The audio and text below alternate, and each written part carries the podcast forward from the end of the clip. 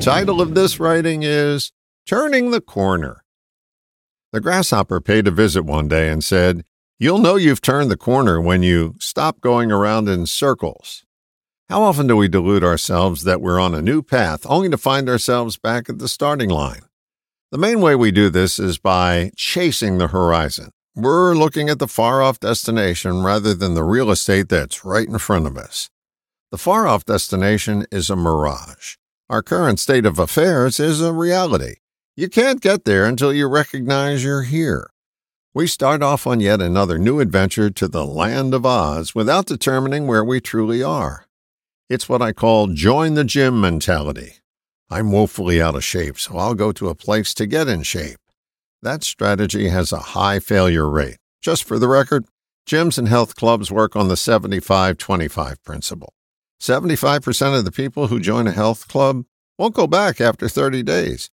You may be surprised to learn that they get your yearly membership fee before you come to that realization. The gym is chasing the horizon for most.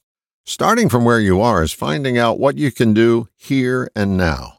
In the case of physical fitness, what is the one repeatable thing you can do on a regular basis from where you currently are? Stretch, walk, breathe deeply for a few minutes in front of an open window?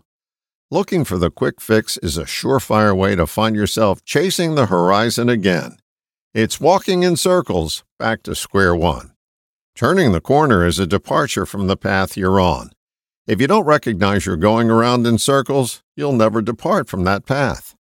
How do you recognize you're on a circular path? When something new resembles deja vu.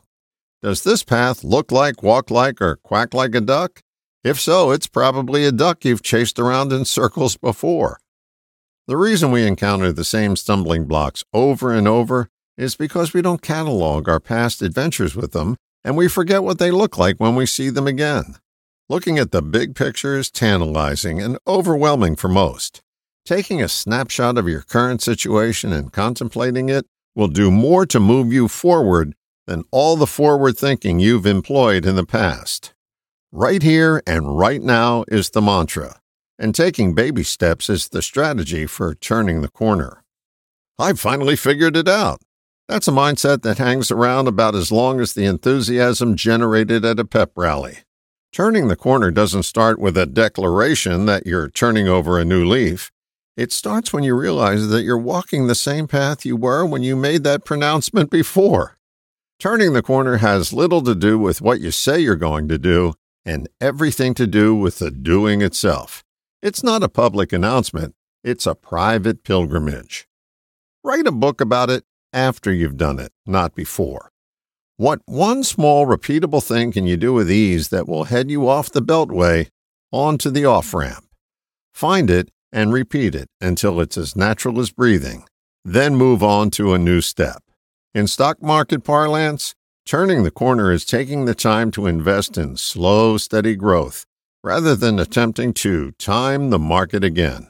You'll know you're on your way to turning the corner when the horizon is in your rear view mirror. All the best, John.